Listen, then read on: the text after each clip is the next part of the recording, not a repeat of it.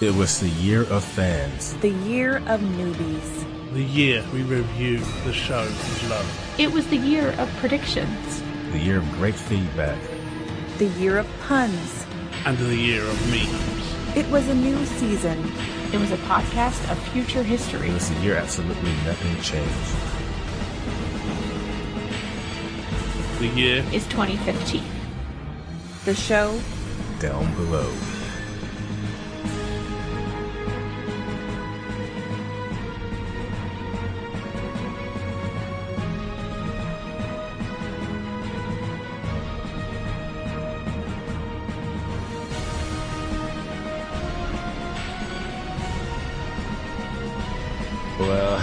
Again, everyone. Welcome to Down Below, a Babylon 5 intro cast. I'm Will. Hi, man. I'm Heidi. And I'm Beth. Uh, well, today we are pleased to be joined once again by our good friend Shane. Hello. Oh, hello. Hi, Shane. You do like these episodes, don't you? Yes, I do. Yes, yes. Um, I forgot what I was going to say, so. uh, anyway. well, today we are here to discuss episode 8 of season 4, The Illusion of Truth. But first, a word from the ISN Underground.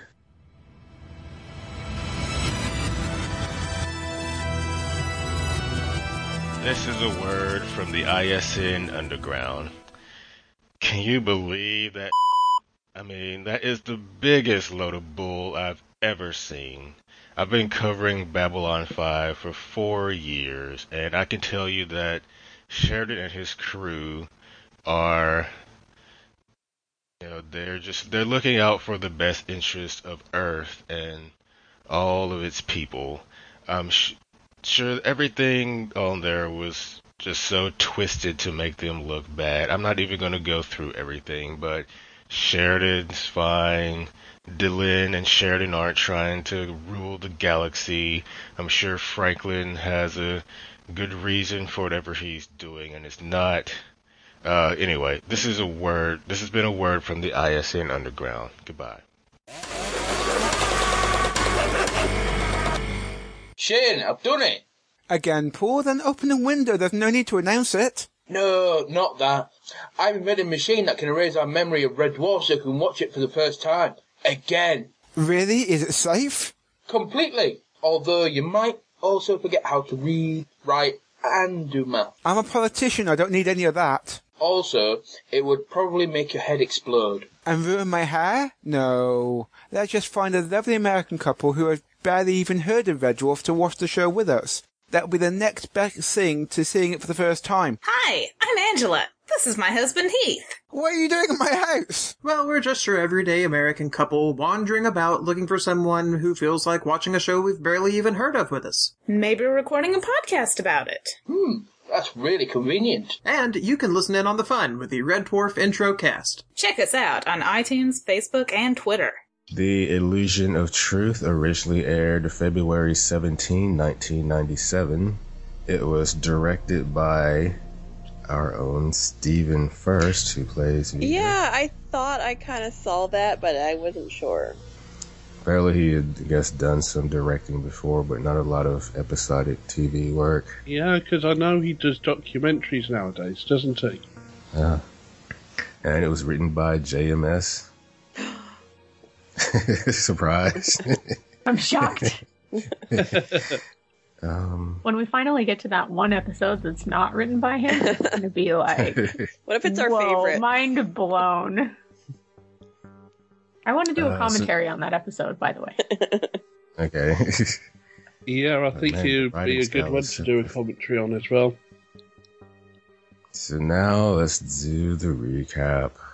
I'm using a Lurker's Guide recap again. Sorry, guys. Uh, but when, I'm going to have to start getting prepared early in the week. So if something comes up on Saturday, I'm not skipping this or whatever. But I don't want to do it too early in the week because then it's not fresh in my mind. Yeah. so- Anyway, Sheridan's in the war room, and Ivanova surprised him seeing there. He's you know, she's like, the war is over. but he's not sure it is because they got all this stuff with Earth to worry on, worry about because quarantine shutting down B5 and it's making it hard for them to, I guess, get the stuff they need. He's kind of sulking here, really. Yeah, I don't have a war to fight now. no. um, so he got a, a, letter from his father the last time they spoke, uh, saying that there are some strangers hanging around, and he hasn't talked to his father in a while, and he's hoping that his dad got out, but hasn't had any word. But Ivanova's like, you know, they wouldn't have done anything to him. He's a well-known diplomat, but Sheridan's still worried. I thought she was saying that if he went to hide, it wouldn't do any good because he's he's so visible. Like, yeah, that's the way I took it. Oh, oh, he was saying. I thought she said they couldn't make him like they couldn't banish him because he's well known. Oh, I just, I, I, I guess, mm, yeah, it could be. Well, in maybe sense both too. are kind of true. You know, he I can't. wonder how long a letter takes to get there. Oh yes. No, Like- he was saying. This was three Sorry. weeks ago. I don't know what happened. like the, a written letter could get there faster than a um, transmitted letter, maybe. He was like, you're right. I, I smell smoke. Hold on one second. And then the letter, you said the letter. like, okay. and they talk about how great Zach's been doing since he took over for Garibaldi. It was a good choice to, to put Zach in charge. And of course, we cut to Zach, who's breaking up a fight. Yeah. or not a fight. Yeah, Yeah, it it was, was- a it little was a fight. little yeah, okay. Tussle. they don't want their cargo to be inspected. Turns out that it's a um, reporter, and the cargo was a camera. Would you notice how it was funny how Zach opened up the crate? Uh, no, he's kind of nicely done, but really big mistake here. Yeah, I mean, we didn't see it on the news report at the end, but I always got the impression we were only seeing some of what the news report put out. Yeah, how much of that was caught on camera? You just something Zach said to the guy. They didn't catch the. Uh, did it get the um Uh, the but, PPG shot? but it's all about the editing, isn't it? If if you just include the shot of the camera lifting out over a bunch of armed thugs, essentially, that's a really good shot to have in a biased news story like this. Yeah, the camera must have been on the whole time. All the way from Earth. Well, that See if there's uh, anything happens on the inside of this or, or Randall just pressed a couple of buttons on a, something he's got nearby and, you know, turned it on just before they opened the crate. If um if Zach has 16 inch feet, I want to see them. um. So um. So Franklin's um telling Sheridan that he's got some other. He had to pull some other doctors off duty to help move these cryogenic units with the telepaths in them because um, there's some malfun- they're malfunctioning because they've been overused. Sheridan says, "Do what you got to do." That's not a good sign. Yeah. So, saying they could uh, be dangerous with all this shadow stuff in their heads, but Sheridan's like, yeah, we're gonna have to deal with them sooner or later. So then Sheridan gets a call that Yeah, somebody survives. um, yeah. Before we go on to this next bit, just this whole thing is complete setup for this is going to be trouble once the film crew see it. Is it Chekhov's? Yeah, telepath? one of those Chekhov gun situations. Where why would they bring it up if this wasn't going to be a thing? Yeah. God, can you imagine if they all got out and they were just all trying to like oh, yeah, that would be bad. hook themselves up to the Babylon Five and Well, they'd also try and hook themselves up into the um, crew, the ISN crew's reporting gear. coffee makers, whatever. Yeah, whatever's around. ah, maybe that's why um, Londo's quarters are freezing. I did like how when Sheridan got the the call on his com, like Franklin checked his too. It seemed like a nice little touch. Yes. I didn't notice that, but yeah, that's what. Yeah, uh, well, you know, mobile phones have had only just really begin become popular around the time of the show, so people would be used to their phone ringing and multiple people checking. hmm Uh, um, where am I? Yeah, yeah. So yeah, so yeah. This where Sheridan gets a call saying that the reporter is here, which he has a nice little quote about. so the reporter is happy to see Sheridan in when uh, meets him. He's Dan Randall from ISN. And he's played by. I was just about to say Oh. Jeff Griggs. I don't know. That's what I was wondering.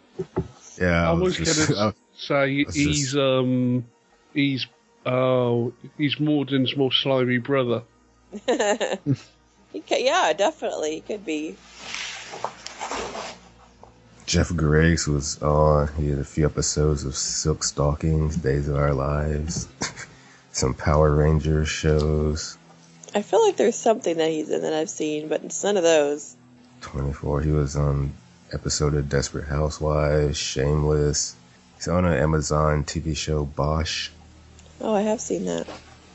He was chief of police. Oh, I've been meaning to watch that. It's it's on my list. there's a yeah. You'll get to it someday, maybe. Maybe. Just too many things. So I have too many tabs open. Okay, um so he upset because Ivanova had threatened him to throw him out an airlock. If, uh, Oh if- yeah, yeah. There's great quotes here, so I don't think we should go into that too much because we want to quote it later. I'm sure there's people who want to quote that one. I have to- anyway. her yeah, her uh airlock policy is pretty popular, I think, among fans. I have to say this is one of my favourite scenes in, in the entire series. I think that um, they had uh, one of his expressions on face. I think in this whole episode, people had really good expressions on their faces. Yeah, we're doing some really good background acting. Yeah. hmm Yeah, Sheridan says they would have let them on, but not their equipment since I assume it's just propaganda arm for President Clark. But and they know that this reporter wouldn't have done an objective story. But Brenda's like, there's no such thing as a completely objective journalist. But and we would tell as much. We wouldn't tell the truth, but we try to slip in enough truth as we can without getting in trouble. I don't buy that one bit. Well, I thought this was interesting because, well, first he's basically telling him that he's not objective, but but then it's funny because he basically acknowledges that they are a propaganda arm of the government. He basically acknowledges it in order to pretend like he's not one of them. You know what I Yeah, mean? Which exactly. is interesting because usually you would probably think that they wouldn't really think of themselves as propaganda. Like, you know what I mean? Yeah. It's, it usually wouldn't be so blatant, I guess. But I don't know. It's interesting. So yeah, Yeah, 'cause well, she um, has to see what's really going on on the station. and Yeah, I, I kind of find Dan Randall and sorry, Dan Randall and the um, news reporter at the end. I think those are the sorts of people who kind of got better jobs because it's a propaganda arm. You know, they were they probably weren't doing much at the time on the station. You know, and then suddenly everyone either got arrested or left the station, and suddenly they're they're running the show. So it doesn't bother them that it's a propaganda machine. They've got better jobs. Mm-hmm. I mean- and go ahead. Sorry, sorry, thank you. Uh, is, well, don't we have pro- um, propaganda now? I mean, isn't Fox News the propaganda arm of the Republicans? Um, also Sky News, you know, um, Yes. for Rupert Murdoch and he, his ilk. Yeah. Or yeah, I mean, or you could say like, I mean, yeah, Fox, Fox News is pretty blatant. Um, but do you think that they would agree that they were a propaganda? I mean, look at their, lo- you know, their logo is, you know, the truth or whatever it is. I don't know. But um, do you think they would sit there and go, yeah, yeah. I mean, to, to get a story like, okay, yeah, we are a shill for the Republicans, but I'm not, you know. I'm, you know what I mean? Like, it's just weird to me that he's like, yeah, you're right. Um, this is propaganda. I don't know. I think some of them probably would say that, and even you Yeah, know, well, just to get a story. as I mean, th- that's Babylon obviously a lesser evil, right, than, Yeah. than this propaganda. and in but Babylon 5's position, they can say those sorts of things, and none of that's going to get back to, you know, anyone who'll believe it. yeah, is it is all calm shut down? Is that Um, is that why he can't talk to his dad? Yeah, basically, when they broke away, they kind of had to shut down any um thing um Earth could broadcast to them. Um, and they uh, uh, kept ISN up just so they could get a news feed, even if it's a biased news feed of what's going on on Earth. Um, and all their other news comes through um, transports, you know, physical letters or uh, data crystals. Right. I thought Mm-hmm. Sheridan was more than generous. Oh, so we s- go to down below with Garibaldi speaking to a guy. Oh, um, I didn't think it was down below. I thought it was um, just uh, the Zocalo. Oh, it was the Zocalo. Okay, this is down below, but if I remember, it wasn't. I mean, Lennier was hanging out. I mean, yeah, he was hanging out. So, so he was probably just looking for Garibaldi. He misses So their. Gar- He misses their. I know he was so little. Their road little- time. uh, so You know, they should have guess- like an amusement park ship or something. You know, that comes and people could just get on and do like things like ride motorcycles and you know. Oh, oh yeah, Yeah. that would be awesome. we should have a giant like ice cream truck ship that comes Yeah, by food and plays music. Food chips. Oh yeah, I- those sorts of things would be awesome. So I guess this guy hired Garibaldi to retrieve an artifact, but Garibaldi recognizes it, that it's a Drazi religious statue, and this guy's hiding stolen uh, valuables in it. So he makes a deal. He wants a percentage of what's inside it. And this is when Lennier shows up asking Garibaldi why he resigned, and Well, I thought. Oh, I thought that um, conversation that was pretty cool. I mean, Garibaldi. I, I wasn't really following it the first time, and I, I'm not even totally sure I followed it the second time.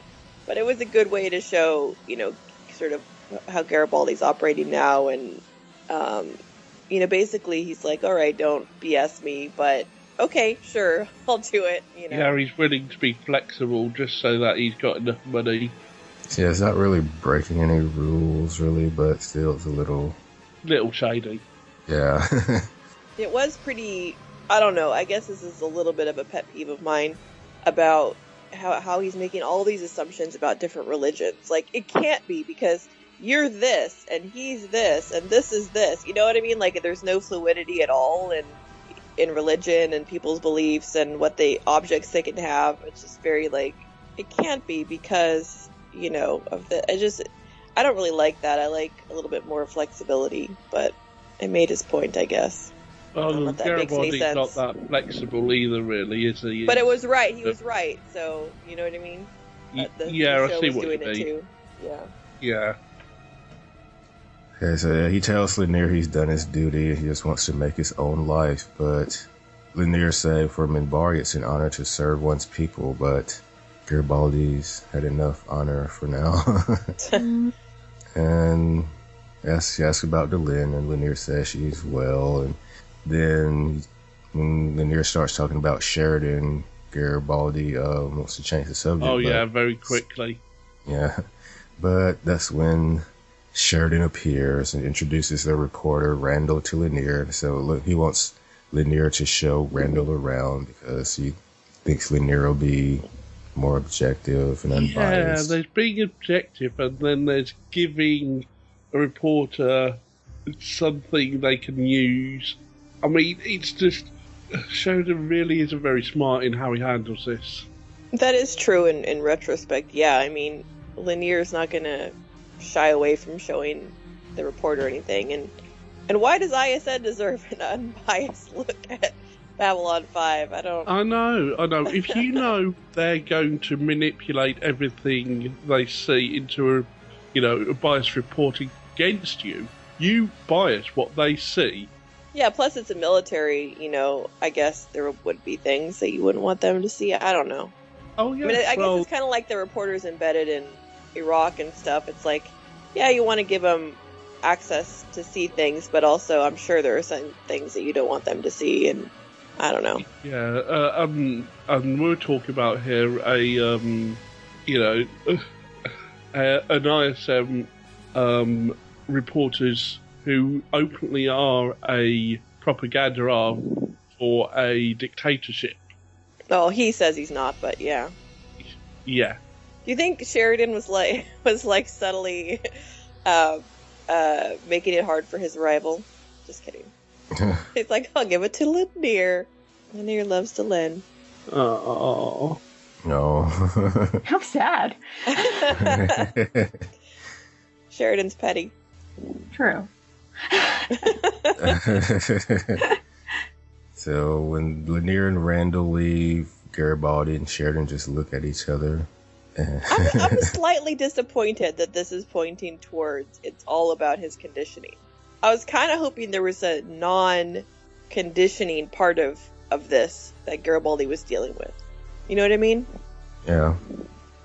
So Garibaldi picks up a picture of the statue and he remembers being alone in a cell while some voice just keeps saying, You work for no one but us, work for no one but us. And later, uh, Randall, Lennier, and the news crew are in one of the elevators and. yeah, this is Randall, brilliant. Randall wants to know about one of the ships, um, and Lennier explains that they're being repaired because they were damaged during the war. And I think this he was saying that some ships wouldn't have made it if it wasn't for B5 repairing them. And uh, the station only charges for the materials. And and um, of course, there's the uh, camera that keeps headbutting him. Mm-hmm. that their butts it back. yeah, that was fantastic. Um, except uh, if you look at the background again, background acting. There's a guy who's ha- got a remote control, and he's actually making that camera. Oh, bump. really? Yeah. Oh, They're did notice. deliberately agitating Lennier because they want a reaction out of him. Wow, what a dick. Yeah. he kept his composure. For the most part. Yeah, till they weren't looking. You know it's a camera Lennier, right?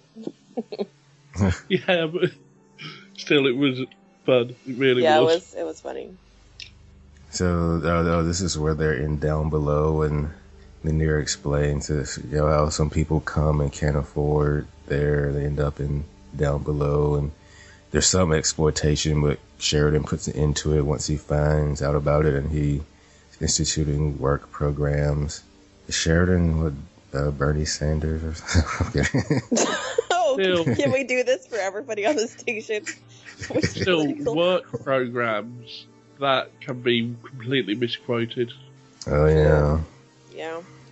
And then he runs into Franklin and some other medical people, and Franklin's in a hurry, but he does um, agree to speak to Randall later. And when Frank's about to leave, he gets a call from MedLab saying that these cryo units are ready. Oh, Franklin messing things up as usual. And this- Yeah, it wasn't his fault this time, though. he got a call from someone else. Even yeah, if it's not I his know. fault. It's Caught still on his camera. fault. The camera's there. Move sli- I know the the set isn't that big, but maybe you could move a little bit down. You know, the secret um, cryo units you have, let's talk about them in front of a camera. Also, it's partly Sheridan's fault. He should have told Franklin, right, there's reporters, hide the fact we've got these cryo units full of telepaths from them. We can't let them see it. You Yep. should be able to figure that out. they should have said it over the comm.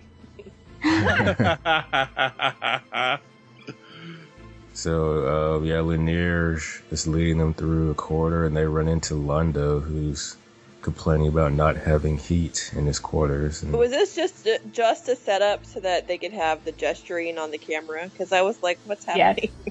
I'm sure it yeah. was, yeah. It's just really bad timing. Yeah. How cold are your quarters? How cold are they that they're so upset? Uh, well, yeah, you, you know It's how the coldest space.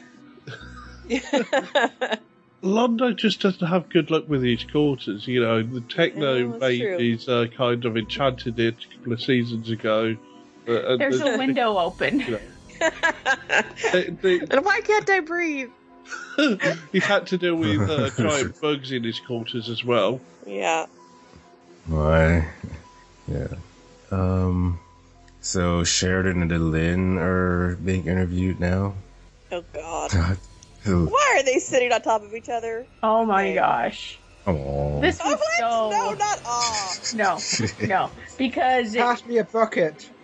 this yes. no. See, I say odd uh, when they're cute, but this was ridiculous Yeah. because it was like it was like when the council is talking to everyone on Buffy, and it's like, okay, this is not going well. Uh, scoot apart. Um, don't say anything. Just shh.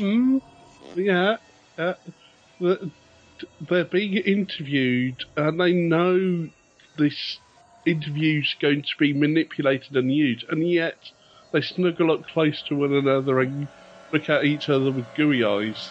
Yeah, and sound Do they like really- bloodsick It's teenagers. so unprofessional. Do they really know at this point how it's gonna that it's gonna be abused, or are they still thinking that he's Sheridan. No, clearly they're trying the to not. but- up a little bit? Well, Sheridan at the end, uh, when he's got his tray of food, says one of the reasons he allows it is so that he he can see how much they're going to manipulate the situation. Let's see what they can throw at us. We didn't do much to give them anything to work with. Oh no, not yes, at all. you did. Give them tons. You're a complete idiot, Sheridan, for Yeah. crying out loud. Yeah, It- don't think just, that you can manipulate the press. Yes, he just doesn't understand how the press work at all at this point. He really doesn't. And Delenn, we know Delenn doesn't. So, Oh dear. because the last time, I mean, they really should just bar her from speaking on camera. After the last time. Yeah, yeah. This is That's the um, third time she's been on camera. She's gotten a little bit better each time, but it's still really bad. yeah, they should coach her ahead of time. I'd love to see that. so, yeah, I still believe Clark is responsible for Santiago. Remember Santiago? Uh, vaguely. Vaguely. It's a distant memory. Yeah, He was president for a season, then got assassinated. yep. yeah, and Randall talks about how close they become because they're sitting on each other. Yeah, he wasn't talking about how close emotionally they've become. He's just saying, move it apart. The camera can't focus on either of you. Yeah, I don't need know to how. reframe He, this. I don't know how he jumped to that conclusion. like, are you two a thing now? Because you're really stuck at each other. Why is your hand on her boob? like, can you stop kissing right now? We're kinda- Doing an interview. so unprofessional, you guys. Seriously. So, um, as if they're gonna get married eventually, and they won't comment, but, but um, Their, their no comment was so horrible. Wow. This is the We're gonna wait no on that. Ever. like, no comment, smooch, smooch. And We'll here, tell you, you wanna see the later, ring? wink. no, we're not gonna get married. We're just gonna. Yeah. The ring, yeah, she should have showed it the ring. Oh, yes. what do you think? He, Tell me about the Not- proposal. he put a Not ring show on it, it. but wave it all over in front of the camera. no, no, she get out this box. Look at what, look at this lovely box John gave me. So they're saying there must be um, other forces because of the war, and do you think people understand? And this is like probably the worst thing to say. Like we'll make them understand if they don't. Oh, yeah. God.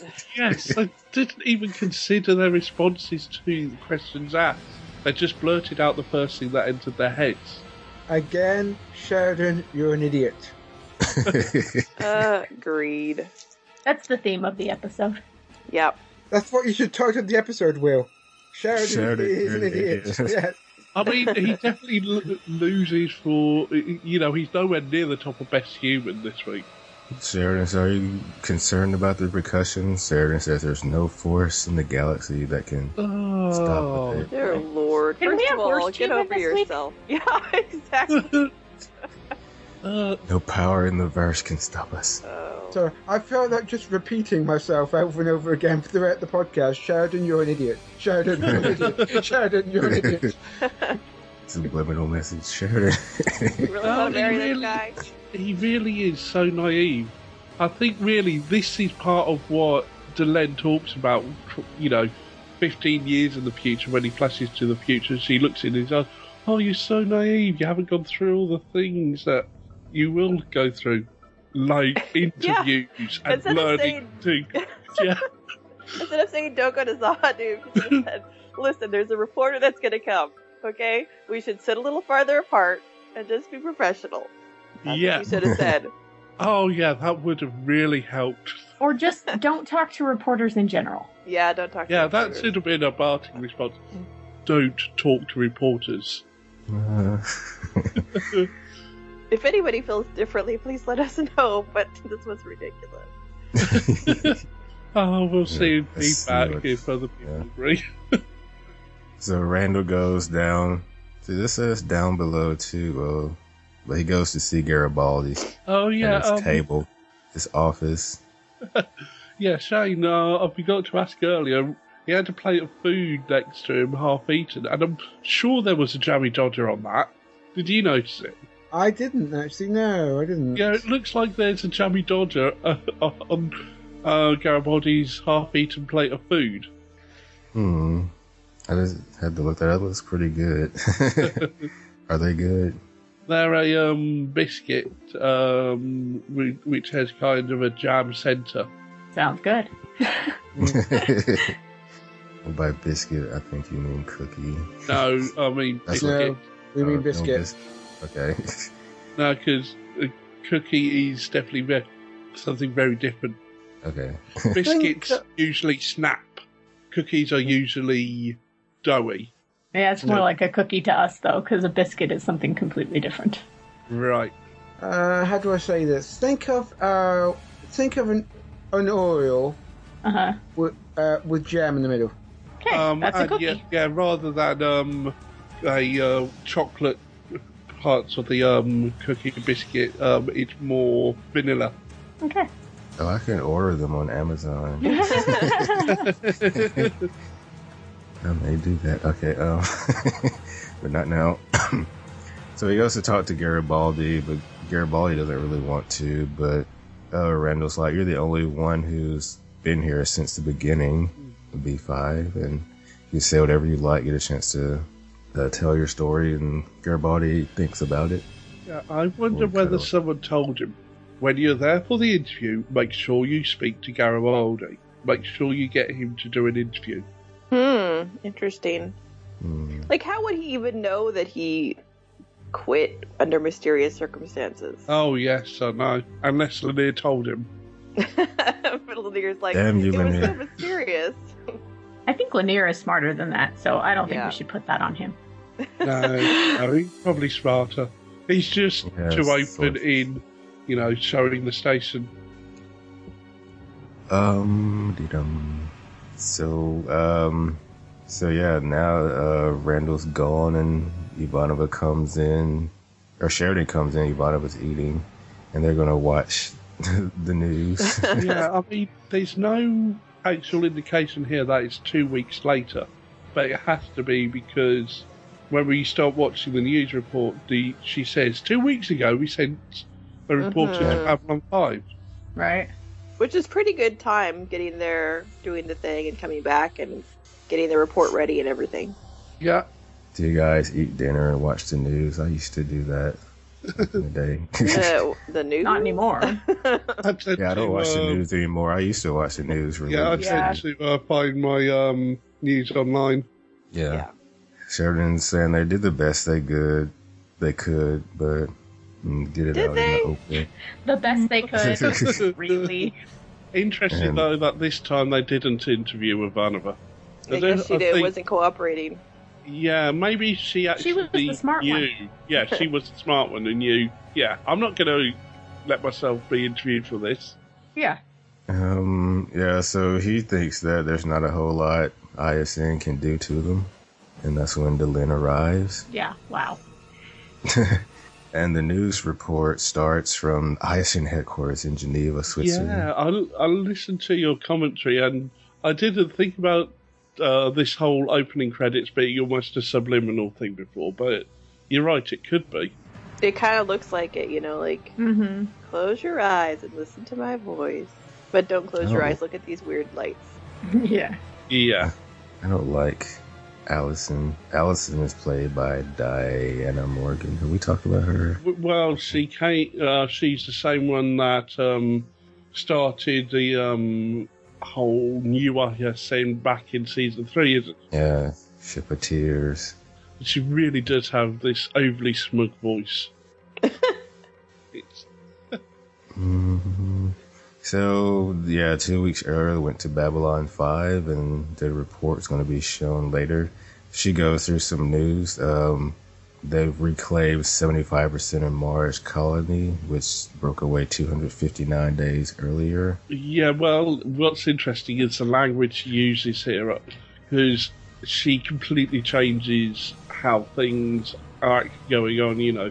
She talks about liberating cities and um, well, breaking away in an act of sedition, which is probably technically true, but doesn't go into a whole load of other factors that are actually going on. And, Yeah. you know, So they started hearings on anti-Earth activity with uh, members of the entertainment industry giving testimony. This is this remind this is supposed to be um, parallel to the McCarthy hearing, maybe. Oh yes, but Okay. it's also got other parallels now.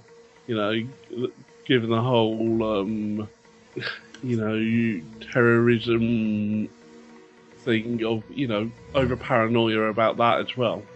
Yeah. Um, so we see this actor, writer, producer, Lee Parks testifying, saying he used, uh, I guess his movies or whatever, trivids to spread anti-Earth messages, and he named some people that helped him. And there's some trivia about these names we'll get to later. Oh, yeah, I noticed some of them were from like blacklisted Yeah. people during McCarthy era. Yeah, this this is definitely McCarthyism, and it's just it's obvious it's a forced confession as well. Yeah. yeah. It was kind of long too. Yeah. I was surprised it was that long. Um, And then saying he's going in for rehabilitation. what does that mean? Oh, oh, okay. I didn't. Even, I don't think I really.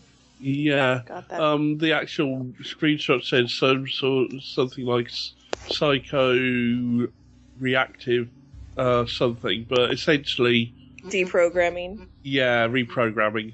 Reprogramming. Yeah. Yeah, it's and it's also a hint at how they're going to deal with Sheridan later. That they don't make these people out to be the bad guys; they just make them out to be mentally ill, and that they can be fixed and made better. Yeah. And then they go to what this day in history. What was it? Yeah, this day in Um, history kind of thing. April 12, 2261. Um, and this day in 1961, there was a flight into space. And in 1999, which was the future at that point, Bill Clinton established a commission of the future. Yeah. Did we miss that? That was so funny. I, Well, know. the- I had to think, like, I guess Bill Clinton was president at this time. Yeah, I still hadn't gone into the whole issues. You know, he his whole um, issues. A scandal. yeah. So the whole idea of him setting up commissions on the future seemed like it, you know, could be a thing. First lunar colony was uh, started in the Sea of Tranquility in 2018. That was Oh. pretty.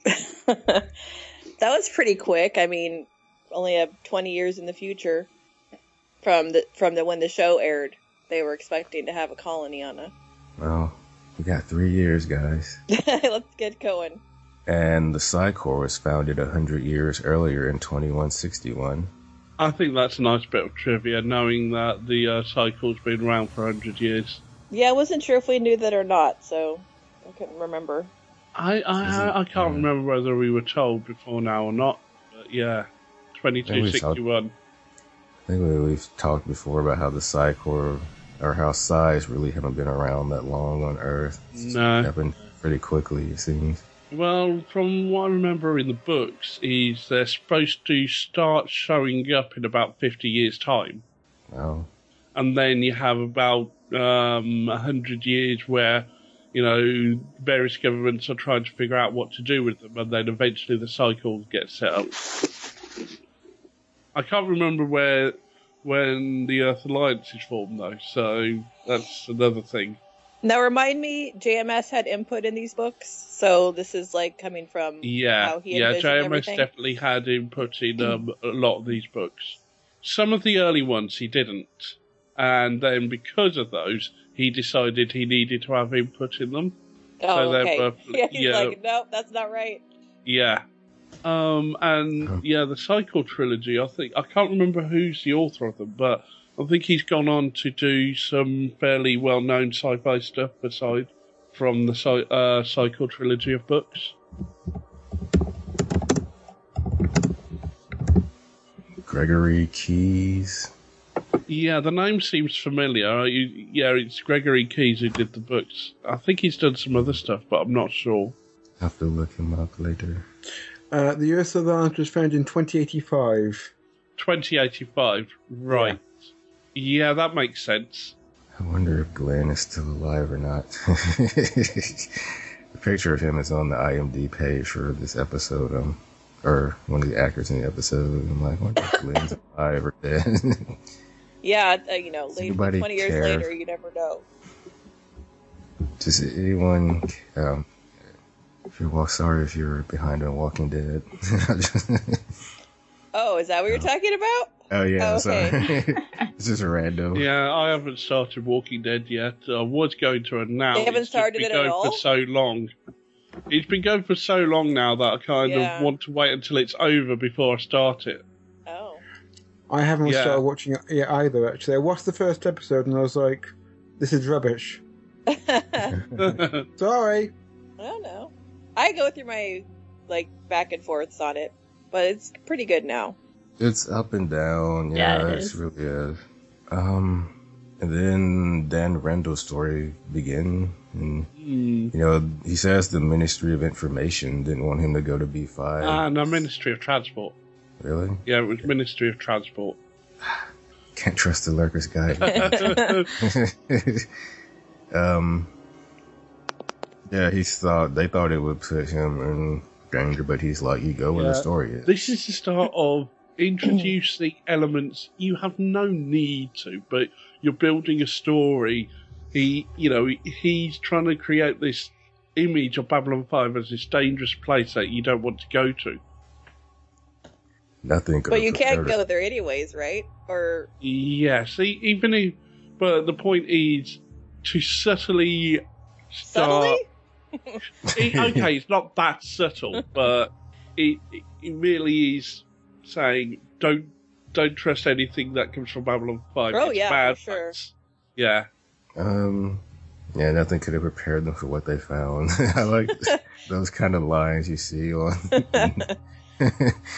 yeah. so, um, outside everything seems to be fine, but inside the humans are living in filthy conditions, and they, um, yeah, this is why are for the aliens. um, using Lennier was a bit of a mistake. I don't think someone else would have shown them down below. yeah, how big is down below, anyways? I mean, it seems like one hallway long, of course, but I'm sure it's got to be quite extensive if they can't, you know, get a handle I, on the th- I. I always got the impression it's a couple of levels. Mhm. Actually, I think it's most a Brown sector. You know how they um, separate areas of the station into different sectors? Right. Um, Yeah, because this is basically the industrial sector of Babylon 5, and so there's areas in the hallways where people just would normally walk down and people are just squatting in. Right. Oh, whoops. I just got an email. I sent feedback for the first Jessica Jones episode, but I sent it to the wrong Defenders podcast. And I just, and I'm talking like specifically, I think to, I think I mentioned Matt and Claire maybe. Oh my goodness. I have to figure that out. Um, um, So this is interesting because I mean, even though it's completely blatant, I mean, you're really at the mercy of however the news what you know, however whoever it is wants to portray you, because you can do anything you really want. if you think about it, like we don't really know when we listen to a news story, you know, how they're presenting it. I mean, they they just present it how they want it, what they see as the truth, but you never know. Because I I was listening to like an NPR story the other day, and they were talking about different attitudes about something, and they interview people from one area and interview people from the other area, and everybody on one area had the same view, and everybody on the other area had the same view, and you're like, are they just putting those views that support their narrative, or were they all really of the same mindset? You know, Hmm. Yeah, I know what you mean. It- you, you just never know. Uh, because the news isn't just news; they're trying to tell a story. Mm-hmm. They're, s- you know, it's still try. They're still trying to tell a narrative. Right. um, I'm sorry. um, so yeah, they um tax the inhabitants and finds it weird that the Minbari are keepers of the humans, and he shows the clip of Lennier sending them through down below, and says that any attempt by of at protest by these humans is put down, and he shows, I guess, that clip of the medical personnel wheeling that guy, wait, yeah, wheeling that guy through, and then he says that when they were going through Babylon 5, they learned that the alien races were in control and shows that clip of Sheridan talking to um, uh, Mollari Londo. And Yeah. he wonders why Sheridan would tolerate this from others. He's a war hero. Mm. I'm a war hero, damn it! I don't have to tolerate anything. well, that's exactly the type of person they wanted um, when they first made him governor of Babylon 5. They thought they'd be getting this hard nosed military individual who'd be on Clark's side when the time came. Well, they were wrong. So, um, They did not count on Delenn. so they talked to this expert, a psy- Oh, yes, this psychiatrist this- from Harvard oh, Medical School. Did this guy play another role in this show? I don't know, but Henry Darrow. Let's see. He played Dr. Adiri. That's it. Minbari War Syndrome completely made up. Yeah, that's the only role on this show. He was Oh, okay. Voyager. He was on Time Trax. Oh no. I want to see Time Trax. I don't know what that is. That was another show on the same network B5 was on. Oh. Um, no, you don't. I've seen a, an episode, and yet you don't. You just don't. That's why the network. It's No. it was worse than um, t- the Time Cop TV series. He was on an episode of Star. He was on a. Oh, okay. He was that guy. He was in, um, I guess, season four finale of the Next Generation. He was, I think I know who he was, or maybe it was the next to last episode. But it was that was a horrible season of a great show. I'm listening to the broadcast at the moment, and yeah, not very good episodes. Um, yeah. So I guess it's um, he's a expert on Xenos psychology and Minbari War Syndrome. So yeah, it's a new- xenobiology is probably completely legitimate. Minbari War Syndrome, no, no, not a thing at all. I just made that up five minutes ago. Um, so many veterans of the war are suffering from inferiority complex, thinking that alien races are better than humans. It's because they are. It's because they are. No, kidding. um, yeah, it's saying that they, since they were so superior, so a lot of people that fought against them think that they are morally superior as well. They're so technologically superior. Okay. Um, so it's causing some people to turn against their own race. And so he says that it is possible that people in this situation think that uh, the Minbari are gods or close to closer to God than they are. It was Yeah. an interesting theory, anyway. Mm, but it, it, it really screams out as fake. it's just, yeah, let's put this professor on and make it seem completely credible, I'm not buying it. No. Well, saying that though. I mean, how many professors that we see on regular TV are actually real professors? Mm, and yeah, well, We've only we've only got it the depends. It- I know what you mean, but it, it, it would depend on what channel you're talking about and their credibility. oh Fox News, for example. I wouldn't believe any um, of their professional resources, you know. Or just like all the, you know, doctors and stuff that have shows, and, you know, it's just like everybody has different opinions about everything. Yeah. Just one second. I found the proper email for the Defenders podcast. You should really listen to that, guys. one is Defenders podcast, the other is Defenders pod. Eh, can see the confusion. Yeah. Um, I know. I um, when I was in the South, it seemed like if I go to a restaurant, Fox News was always on the TV. So kind of, but um, here it's usually like CNN or something. And Randall says the second rule of journalism is no one does anything without a reason, and they not may not even admit it to themselves, but there is a reason. So he wants to understand to understand what's been happening, you have to understand why. So he um, plays Franklin and down below. Um, he says it's only a small piece, but we'll find out what these words mean when we come back. So after the break, I was Randall, disappointed we didn't see any fake adverts, though. uh, another Psi Corps advertising. Yeah, or something like that. Or an advert for I- IPX, you know, interplanetary expeditions. Yeah.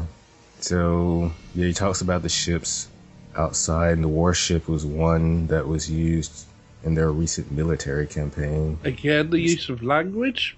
Does it even? It, it, yes, it was a military campaign, but there's so much more context you're leaving out there. I'll do that when we finish. I typed in the email address wrong. Okay. um, yeah, yeah. They saved the galaxy from these aliens.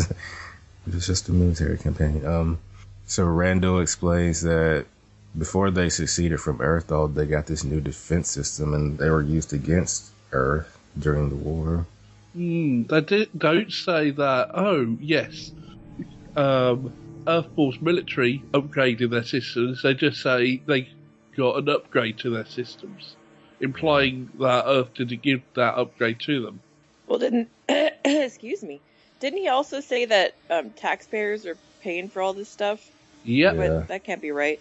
No, that's that's not right at all. Because first of all, Babylon Five seceded from Earth, and secondly, any funds raised on Babylon Five aren't used um, to repair the ship. Uh, as I said, it's just you know resources are paid for, and then you know maintenance box and personnel are used to fix the ship up. That's what's actually happening, not taxpayers' money.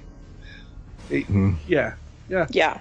You can pick holes in this news report all round, but it's still meant to be convincing enough for a propaganda machine. Because think about the sort of news. This is just one example of the news that Earth are getting at the moment. So after, uh, yeah. So then we go to see the um, tape with this highly edited piece of footage of Sheridan and Lynn, and he's Oh, asking. Yeah, did he put like did he put himself in there asking questions he didn't ask at the time? Oh yes, he did. Okay. Yeah. Yes, he did. Um, Wow. This is something that always comes to mind. This example of this sort of manipulation of an interview always comes to mind for me. Uh, it, when I'm seeing a news report, or I, you know, when I was putting together a little documentary of my own, I was very careful, even though I wanted to get the right bit of information across. I didn't manipulate it in this sort of way because it, it, it, it's just an example of a way of manipulating an interview that angers me because it's done all the time. yeah, I Um, mean every time you cut something, you know, there's a risk of of that. Yeah, but there are still examples of interviewers who will shoot footage afterwards in a completely different place and ask completely a different question just because they want the answer to fit the question. Really? That's pretty. It, it happens. It happens, but it's shit. It's, it's shitty that it happens, and it really shouldn't happen. So yeah, so there he the, makes it sound like that they're going to be struggling against Earth, and when Delenn says, you know, we'll make them understand, it sounds really bad. And Sheridan says, anything gets in the way, it disappears. I mean, And- here it's really obvious that it's shot in somewhere else, but not as obvious as I thought because you were questioning it, Beth. But it, it's just, yeah, What? Yeah. What? What was it? Sorry. What was that that it's shot somewhere else, and that they're making Oh. what they're saying sounds even worse because you, you you were questioning it, but the chair and the background, you we know what Sheridan's quarters look like, but anyone else wouldn't. Sure. Sheridan says, nothing's going to stop us now. That's our song on the episode, if I remember to do that. so at the end, um, Randall says, "Sounds troubling, but there's a good reason." So then I he was goes get- and talks. Yeah, oh, well, I thought we were going to stop uh, re- without going to Garibaldi's interview. Uh, yeah, he goes to Garibaldi, and Garibaldi says that Sheridan's different since he came back. He doesn't listen except to Delenn and that Lorian guy for a little while. He thinks that Sheridan has a god complex. Wow, Garibaldi. So, you know, I'm sure I'll get in trouble for saying this, but But I'll say it. to say it. yeah. Oh dear. So Randall says that um, they were able to slip into a restricted area, and then they see these cryogenic freezing units. How? They should only have. Sorry, Sorry. sorry. How was he able to slip in there? He got Uh, some kind of. Some kind of shady. He got some information somehow. Did he get Yeah. somebody's code or something? I really don't know how he was able to get in there. That really was glossed over. Especially as Lennier supposed to be showing ara- him around the station. Yeah, where did Lennier go? I guess he had to go potty or something for no, he had to go meditate. Oh, okay. Um, so yeah, so none of the names on the cryo units match the station's log, so he wants to know where these people came from. So he says, Randall explain, uh, Randall says this is their Rosetta Stone. Humans came from down below. These are people that Franklin captured and sedated. This is so ridiculous. Yeah, it, it, it's ridiculous, but you know that this is the story they're trying to tell, and Franklin doesn't help by denying, you know, they've got people in cryogenic storage, but he can't talk about that because they're human telepaths enhanced by shadow technology. He can't talk about that because if you know Earth Force Clark found out about that, it, they'd have a military, you know, that they've got this technology. Essentially, they'd, you know, it's caused huge problems. Um, Plus, I mean, why would he even know that? I guess as a just because Well, he's a reporter doesn't mean he knows all the stuff the government is up to. No, he, he know he knows they've got um, people, more people in cryogenic storage than they're technically supposed to. Oh no, but I mean, like, how would he even know that like the government was helping the shadows?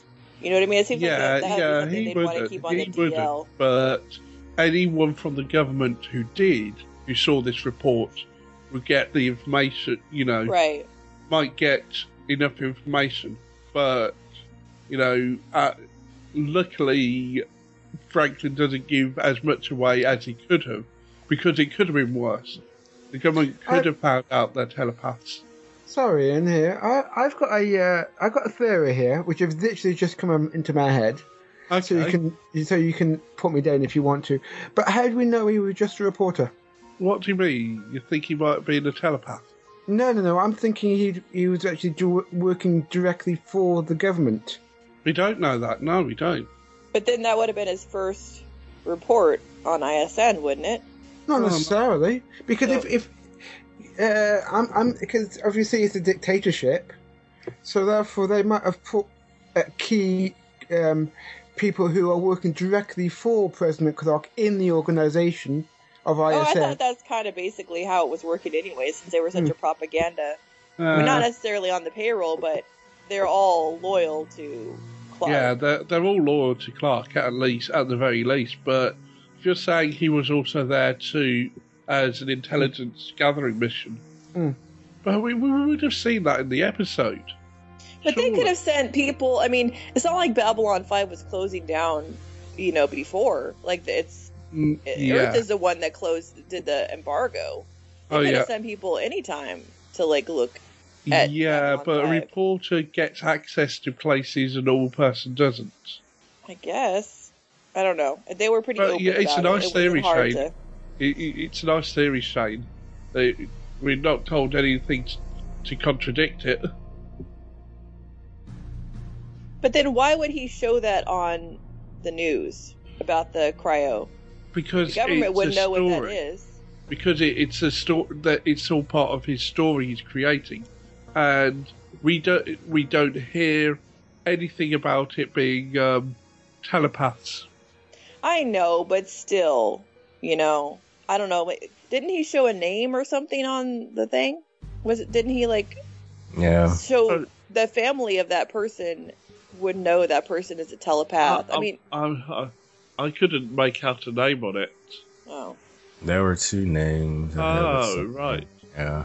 Yeah, you're right. One- So the name, the family should no, the family wouldn't know, but the Psi Corps would know because when you join Psi Corps, all contact from your family is cut off. but your family knows. I mean, I don't, I don't know about that, but the family knows that you joined Psi Corps.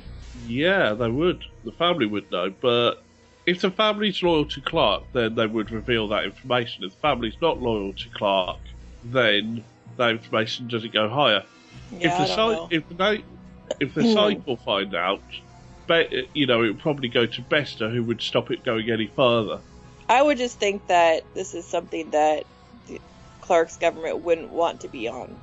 Oh, news. I see like what you. sh- showing what the actual inside of that and names and stuff. I just Yeah. doesn't seem like something that they would want out there. Yeah, so they catch uh, Franklin lying about whether they're using cryo freezes right now, freezers. and Randall's like, rule number three: people only lie when they have something to hide. So Well, well, that's actually true. They do. they, you know, they are hiding. You know, these telephones. some people just lie just to lie. Some people like lying. Yeah. um, so he thinks that Sheridan's Minbari War Syndrome is wanting him to change humans to be more like Minbari, and they've already have one person who's Uh, changed, and that's the yeah, yeah. So the point of this story is Delenn's the real villain, not Sheridan. Sheridan's just mentally ill. Don't worry about Sheridan. We'll make him better. Delenn is the one we need to worry about. yeah, she's the woman and she's seducing him into doing what she wants. And there is a mention of um, Sheridan's family home being lost in a fire and his father disappearing. Oh, That was like an fu to Sheridan, I guess. Yeah, just put that in there. Make sure Sheridan hears that. oh yes. So, yeah, the situation on B5 is deteriorating quickly, must be dealt with. The quarantine's going to help more humans, going to keep more humans from falling prey, but it's short term. So, he's a war vet. Sheridan's a war veteran, so we shouldn't be mad at him. We should, you know, feel sorry for him and help him, and hope that one day he can come back to us. And that's the end.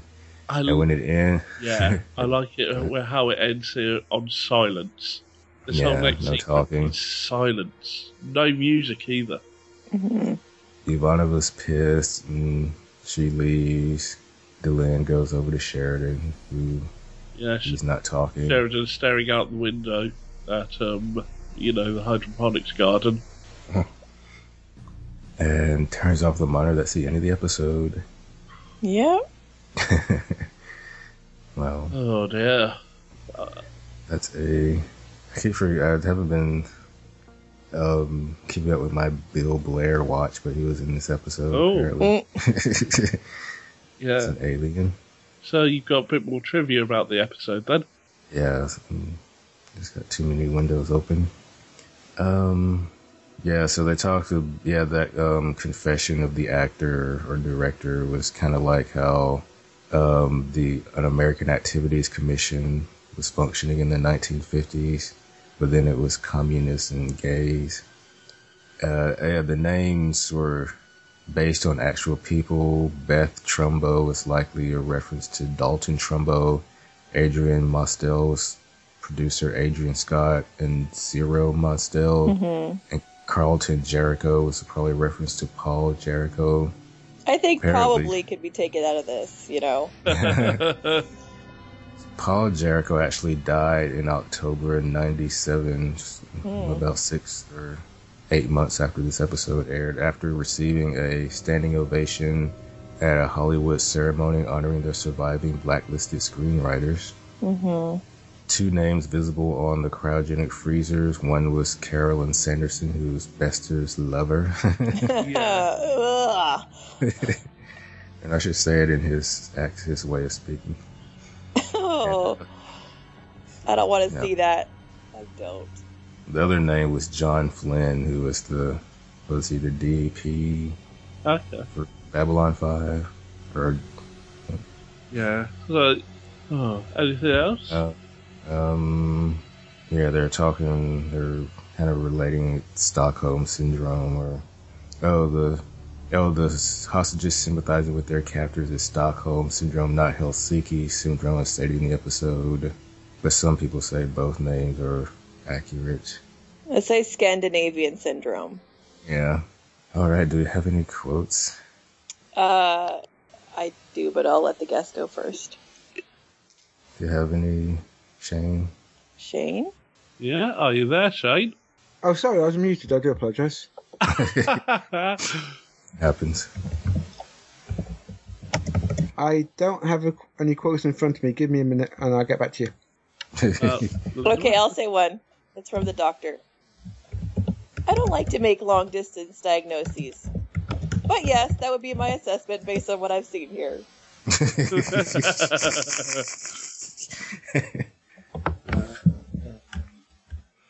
I'll do You're going to Londo have- before we go go to the big one. I'll do Londo.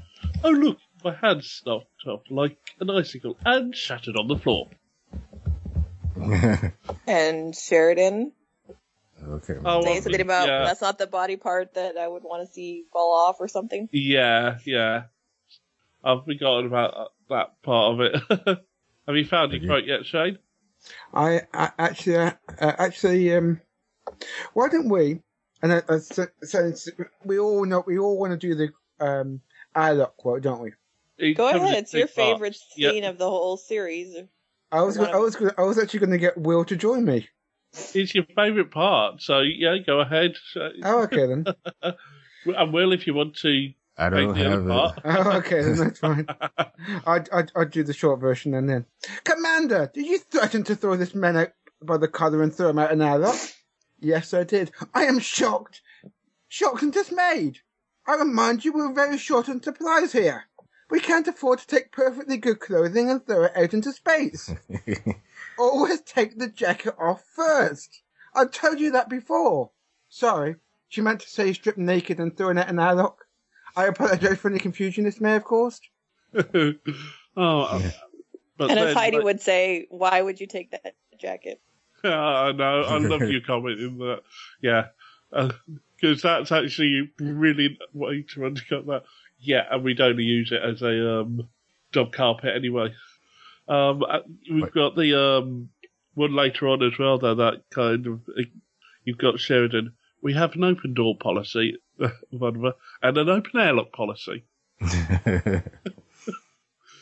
Uh, I have is something far worse than the shadows reporters. Oh, and there's another one. What you're gonna have is my si- uh, well, what you're gonna have is what you're gonna have is my foot 16 inches up your butt if you don't get the hell out of my way. I want to keep saying he had like a 16 inch foot. No, he doesn't. That's not possible. No, it's He'd be a freak. I have one from Garibaldi. Speak the devil's name, he shall appear. True. I want to see what happens with this. I want them to fight. oh, and we'll in to this that. corner. I want to hear that the predictions. So, who is our human? Our human? Oh, Hei- Heidi's gone for Randall. And She thinks he did um, his job very well. I actually agree. There's nobody else that I really would want to pick, so I think The only yeah. other one I'd say is Ivanova. Or Garibaldi. Garibaldi is interesting in this episode. So either Randall or Garibaldi for me.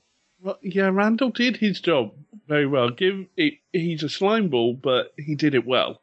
Yeah, I want to go with Randall too. I agree. Who is our alien of the week? Not doing. Not Delenn, not Londo. I mean Lennier, I guess. Oh, Heidi said she'll go for Lennier because he, he was the most tight-lipped, you know. Well, that's out of the aliens, I suppose. So, but we did. Or we can go for Jakar. He was really well, tight-lipped. Jakar, what- He wasn't. he didn't say a word. Uh, Do, uh, Lennier was his head, but yeah, his headbutt was all Yeah.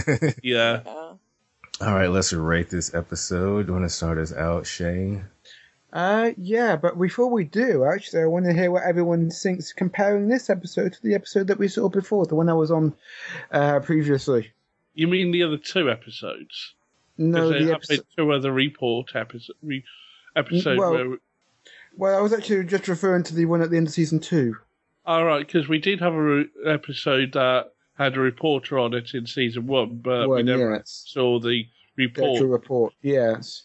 Is that the one where we find out Clarence's name? Or Yes. his Oh, name? speaking of Clarence, Oh, I looked it up and I know exactly when he's coming back Okay. this and season. it's But next episode. uh, Clarence, I mean, ah, but really. Where's it- Marcus? It, was there a Yeah. background thing about the actor not being able to be on the show for, for a little bit, or I don't know. I looked up. I didn't see his. I didn't see a lot in his anything in his IMDb that would. yeah, I wonder what Marcus would have done in this episode. hmm But I, I would say if you were comparing them, not remembering like all the details of the previous one, but it was like a whole episode, right? There was like a documentary they did. Yeah. I thought that was pretty. I thought that was a little bit. I liked that a little bit better. I think if I remember correctly. I, I could have given it a six. I don't remember, but I think I liked it better. And now forward, you gave it a nine. Yeah, then yes, I did.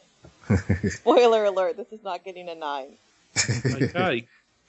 Oh, you want my, you want my rating, don't you? Yeah, we do. okay.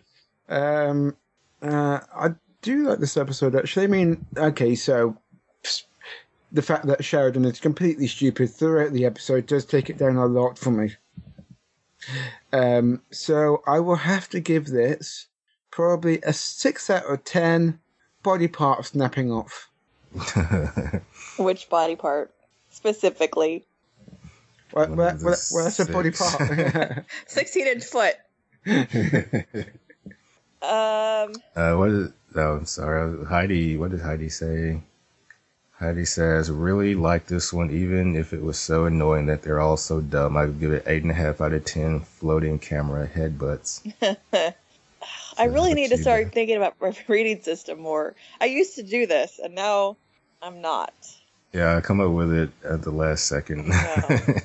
Um, it's like I don't rem- remember to do it. Um, ooh, well, this one is a hard one because we kind of have already been here before, um, a little bit, and it's not super subtle, but I don't know. It had its charms, I guess. Um, it was easy to make fun of in certain areas, which is always fun. Um, oh, sorry, that's my dog. Um, I don't know. It was, I guess, because it wasn't subtle, very subtle. It was very like hardcore propaganda, which we already knew that um, ISN was doing. Um, takes it down a little bit, and the Sheridan Delenn thing. I don't know. I think I'm a neutral on that because although it was terrible, it was still pretty funny.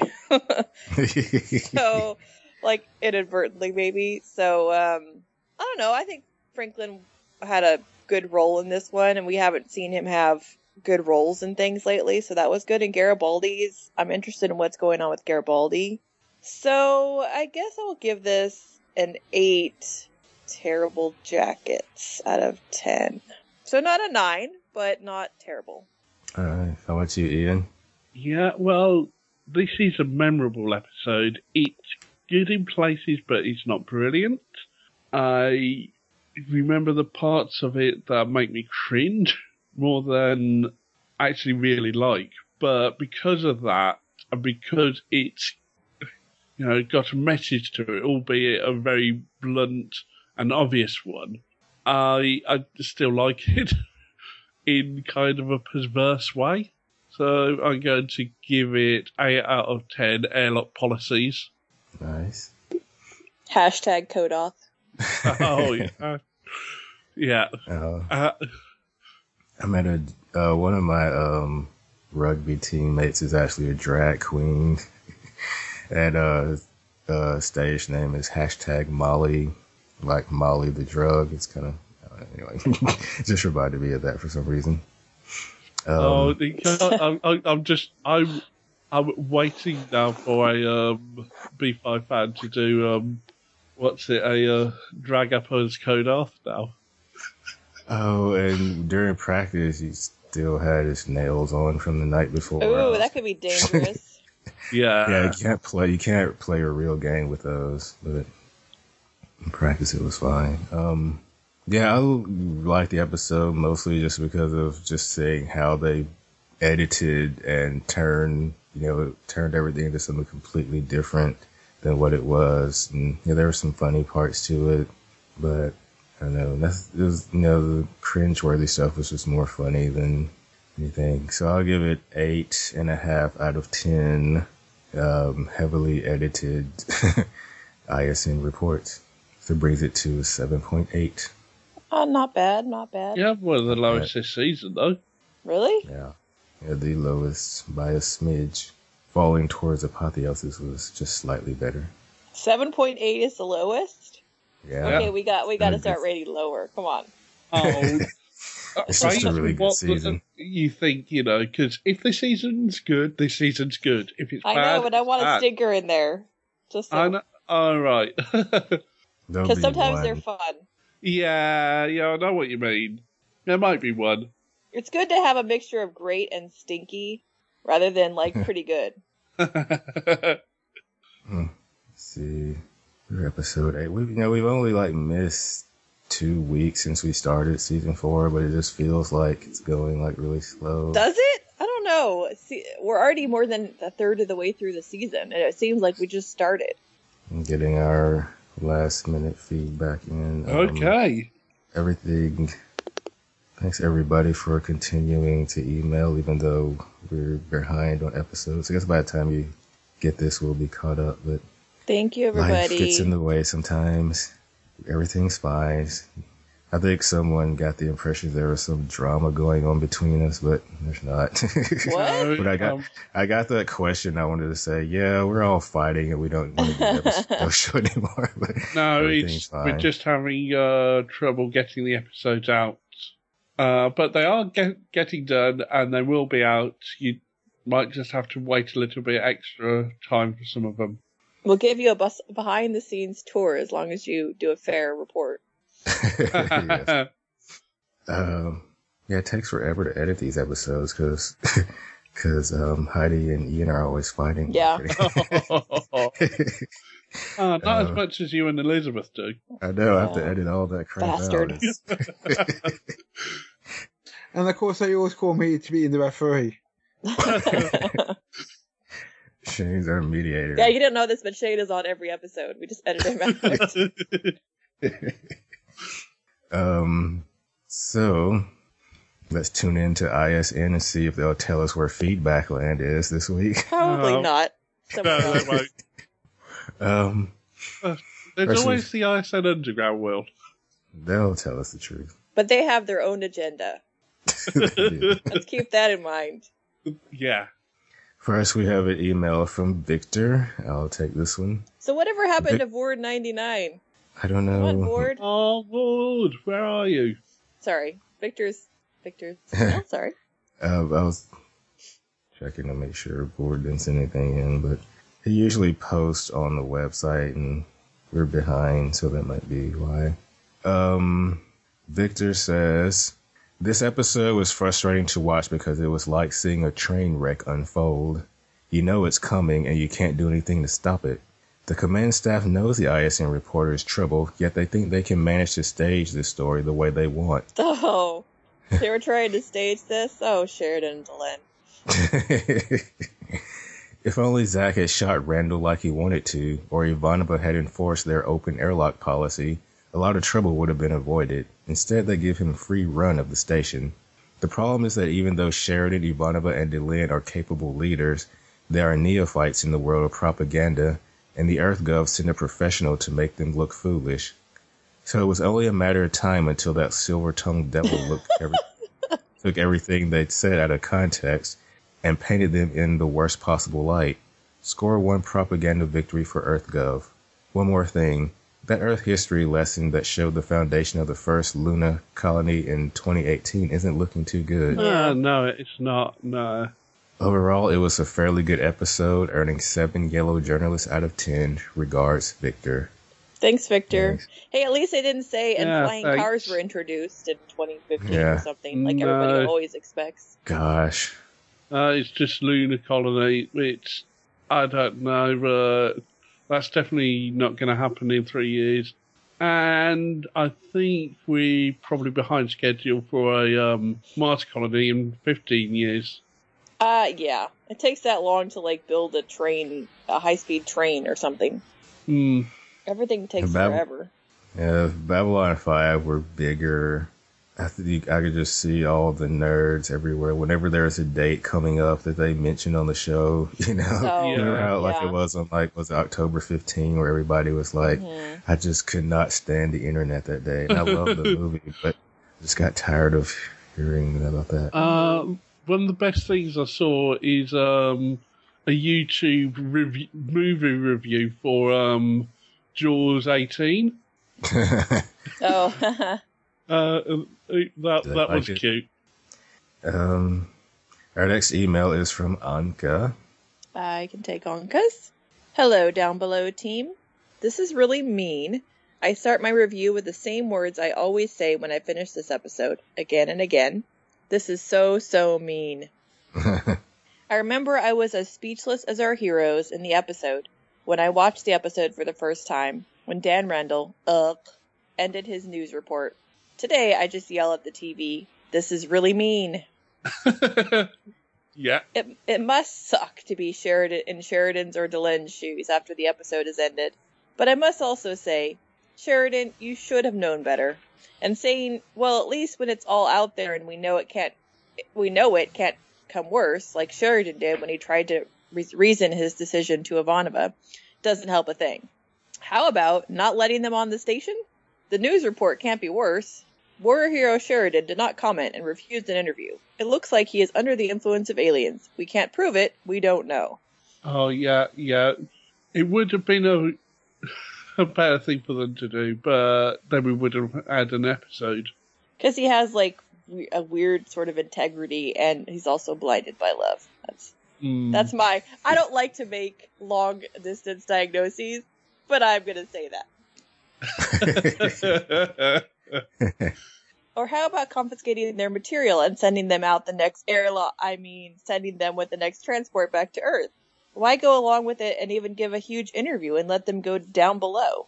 And why make Lennier, who is as green as a rainforest when it comes to Earth, are there still rainforests on Earth at this time? who is as green as a rainforest when it comes to Earth and journalists, the PR person. Damn it, Sheridan, this is what a good PR manager would be for, or better, from what they would save you.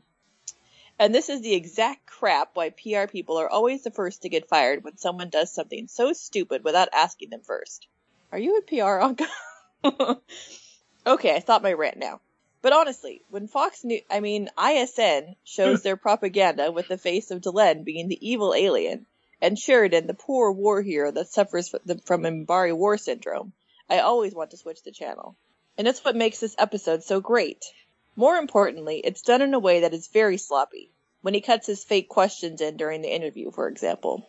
But you can still believe that people on Earth would believe that stuff. Because pictures are strong, and the editor can be a journalist's cruelest weapon. It's well done also in a way that Sheridan's dad is mentioned in the beginning of the episode, and then the burning down of the family's farm, and his dad being missing still, mentioned by the journalist again at the end of the report. And as you can see, Dan Randall is semi smiling here and thinking, This is for the airlock thing, Sheridan. I hate you, Dan Randall. Sheridan's dad was my favorite side character. Was. Nevertheless, as much as I rant about this episode, as much I like it as well. It's a brilliant episode thrown into the mix after a rather okayish episode with Bester, and a rather okayish end of the war. Now, I want to see what comes out of all that. It does set the tone well for the next big thing. Clark has played this card well and evened out the score in my eyes. My favorite quote, uh, Dan, can I sit? Garibaldi. That's between you and your chiropractor. I don't get involved. I need to remember this the next time someone asks me that. Favorite human? No, Dan Randall, I hate you still. You may not have set the farm on fire, but still, I can't give it to Sheridan either. Hire a damn PR assistant. I give it to Garibaldi. He needs a smiley face once in a while. Favorite hmm. alien? Oh, I guess it needs to go to head bumping camera Lennier for trying his best as a PR assistant. You should ask for a raise, buddy. I can only give it 9.5 out of 10 humans who suffer from the Minbari War syndrome. Everything else would be so, so mean. Cheers, Anka. Oh, thanks, Thanks, Anka. Thank you, Anka. Yeah, great feedback. I'm glad you feel the same way about Sheridan and Delenn. Oh, maybe Nah. Clarence could be his PR assistant. Oh, Oh, yes, yeah. Clarence needs proper role. Yeah. It's Uh, not doing anything now. Uh, yeah, next we have an email from Laurie and Carl. I don't always get these, so I'll be happy to read it. Hello, ambassadors, commander, and visitor. Our commentary for the episode. After seeing the screen caps, Carl predicts a story by ISN and Hijinks CCU. We're going to get more about Earth. Carl thinks Earth seems insi- sorry, Carl thinks Earth seems insignificant compared to the tech of the other planets. Zack needs a new uniform that fits. Garibaldi is a finder of objects now. That's one ugly Drazi statue. Garibaldi drives a hard bargain. Carl thinks Garibaldi resigned because he thinks he may be compromised rather than the programming causing him to resign. What do the ambassadors think? Ooh, I like that theory, Carl. Hmm. But then why would he do? Well, I guess fitting into that theory, maybe Garibaldi gave that interview to make it appear that he's. I don't know. It seems. Uh, it's, Mm. it's difficult to tell at the moment. it's yeah, it's hard, but I like that theory. I like that theory. he seems full of animosity, very specifically towards Sheridan. Carl thinks that feeling was implanted. Good that we're getting to see Lennier more, giving the tour of Down Below. Why is it that always that part of the station tour? Because Sorry. that's the set they have. Yeah. When Sheridan says in the interview, nothing will be able to stop us, you just know that is, is one of the quotes that can be misconstrued out of context. And of course it was. With the editing and additional questions added in, they were able to splice an extra questions in because the cameras were never pointed at the reporter. Did the ambassadors guess that would happen? Um, I didn't think that they would. I mean, I guess I didn't really think about it, like them inserting shots, fake shots, but it didn't look good when that was happening. Hmm. We didn't get to see the original Garibaldi interview, but it doesn't sound like it was out of context. For the ISN report, Carl notes that all quotes can be taken out of context. You know it will be bad.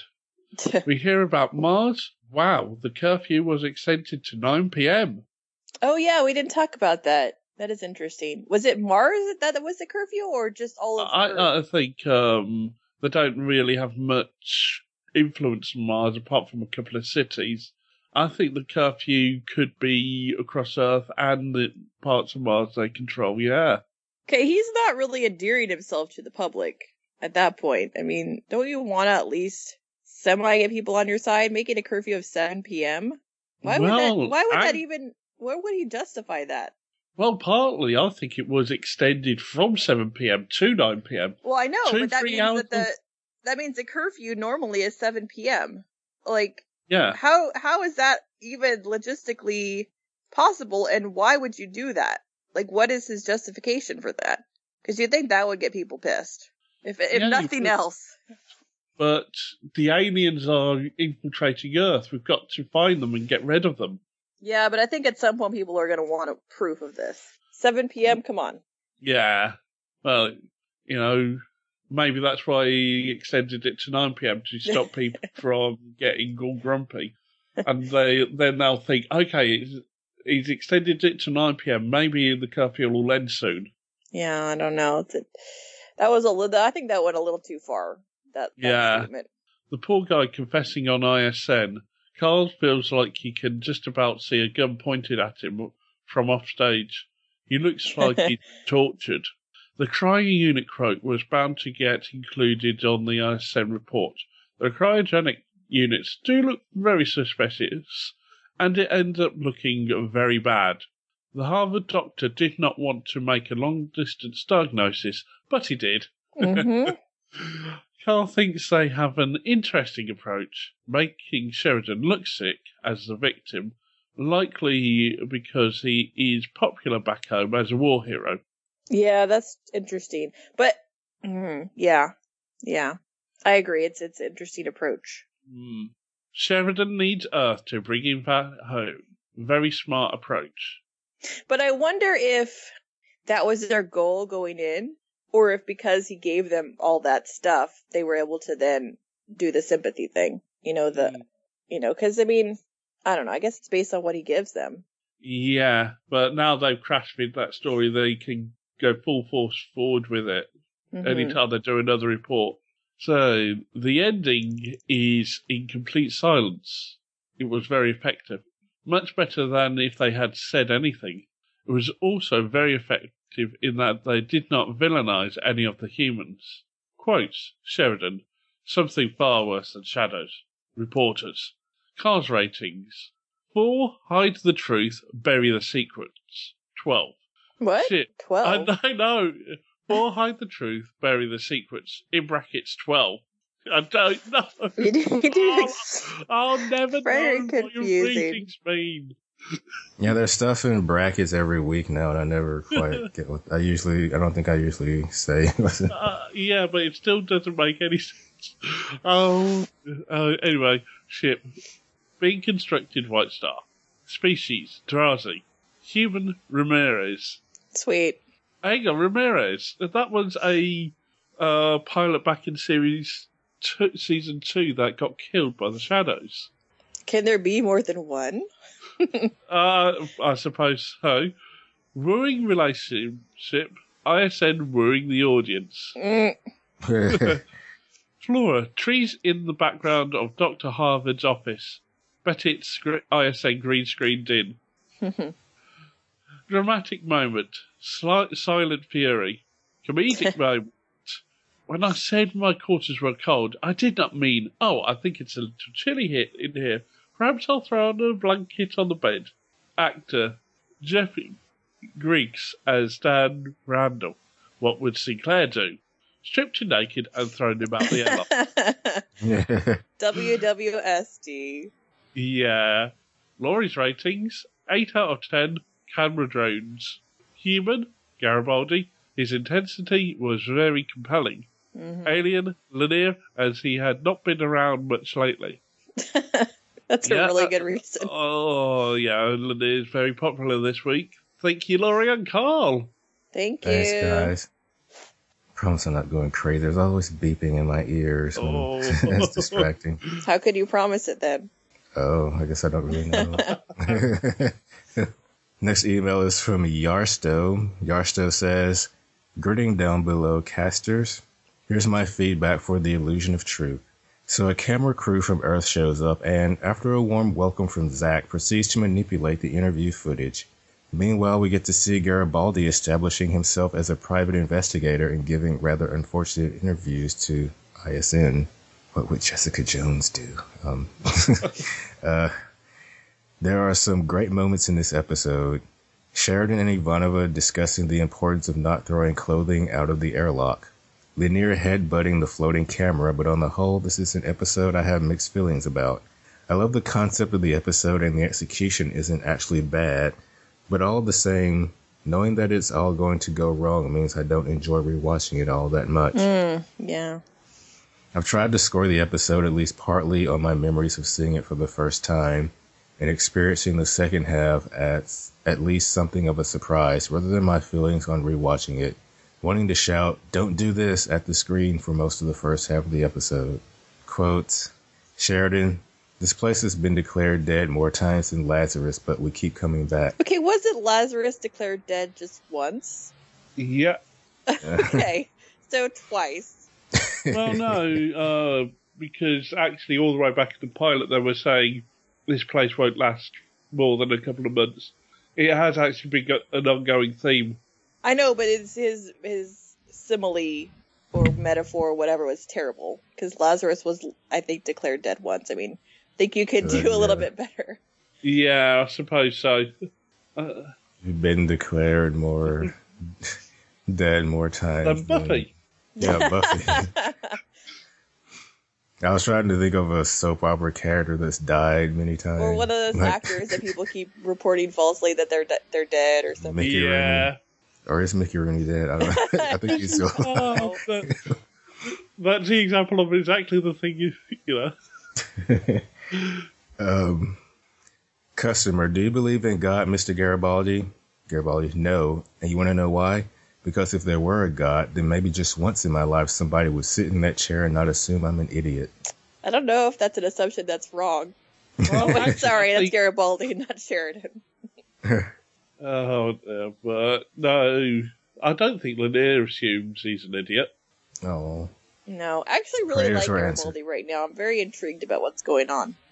Favorite characters Human, Ivanova, Alien, Lennier. Episode rating 80 out of 100 years the Psi Corps has been around. Garsto from the Netherlands. Thanks, Yarsta. Thanks, Yarsto. Okay. Next we have it from Yan.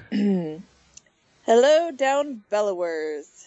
Feedback for the season four, episode eight, "The Illusion of Truth." And the teaser, I like seeing Sheridan with the Star Fury model in the war room. Yeah, you know he was like zooming them around and stuff before she came. Yeah. A crew from the ISN News is coming on board B5, and they say want to make a decent report on what is going on. Well, the result of the journalist's visit to B5, the reportage, is infuriating.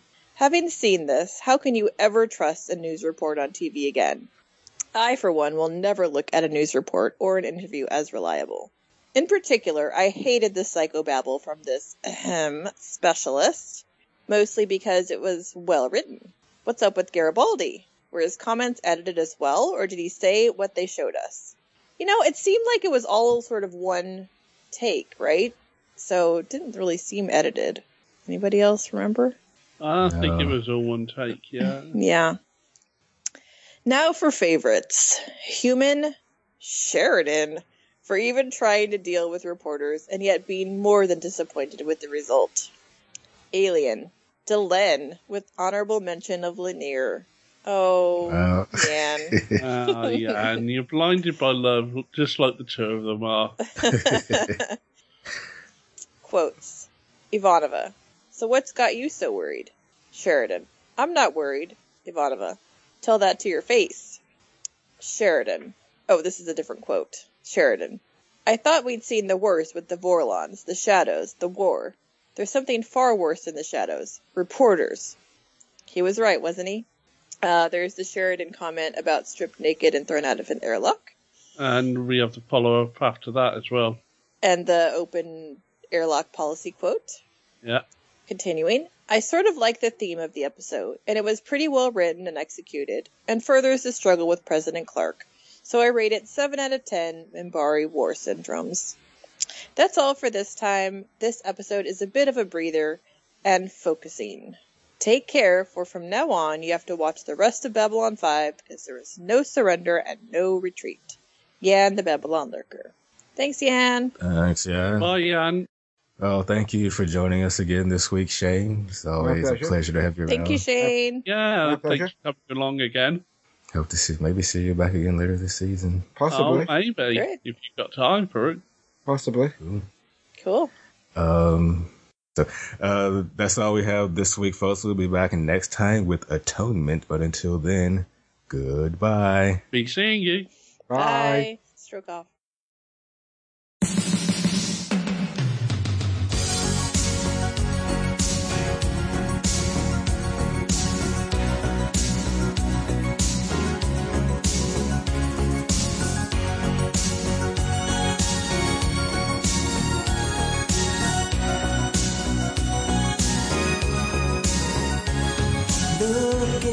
Your eyes, I see a paradise. This world that I found is too good to be true. Standing here beside you, want so much to give you this love in my heart that I'm feeling for you. Let them say we're crazy. I don't care about that. Put your hand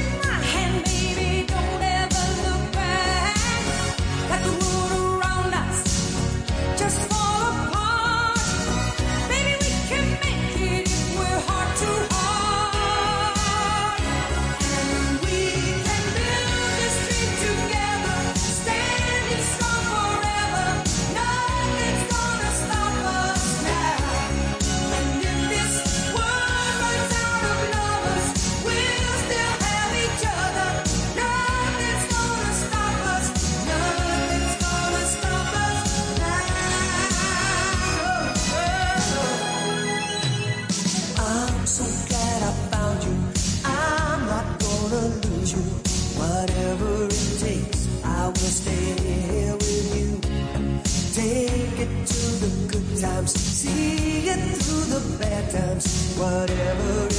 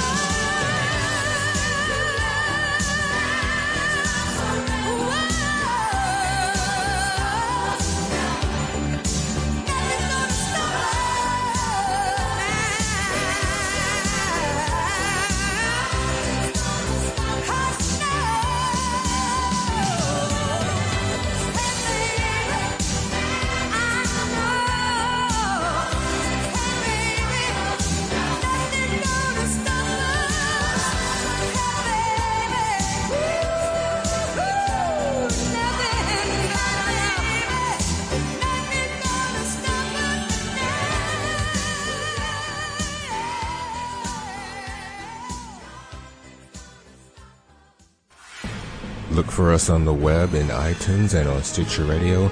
Also, down below podcast.com facebook.com slash group slash down below podcast, and twitter.com slash down below cast.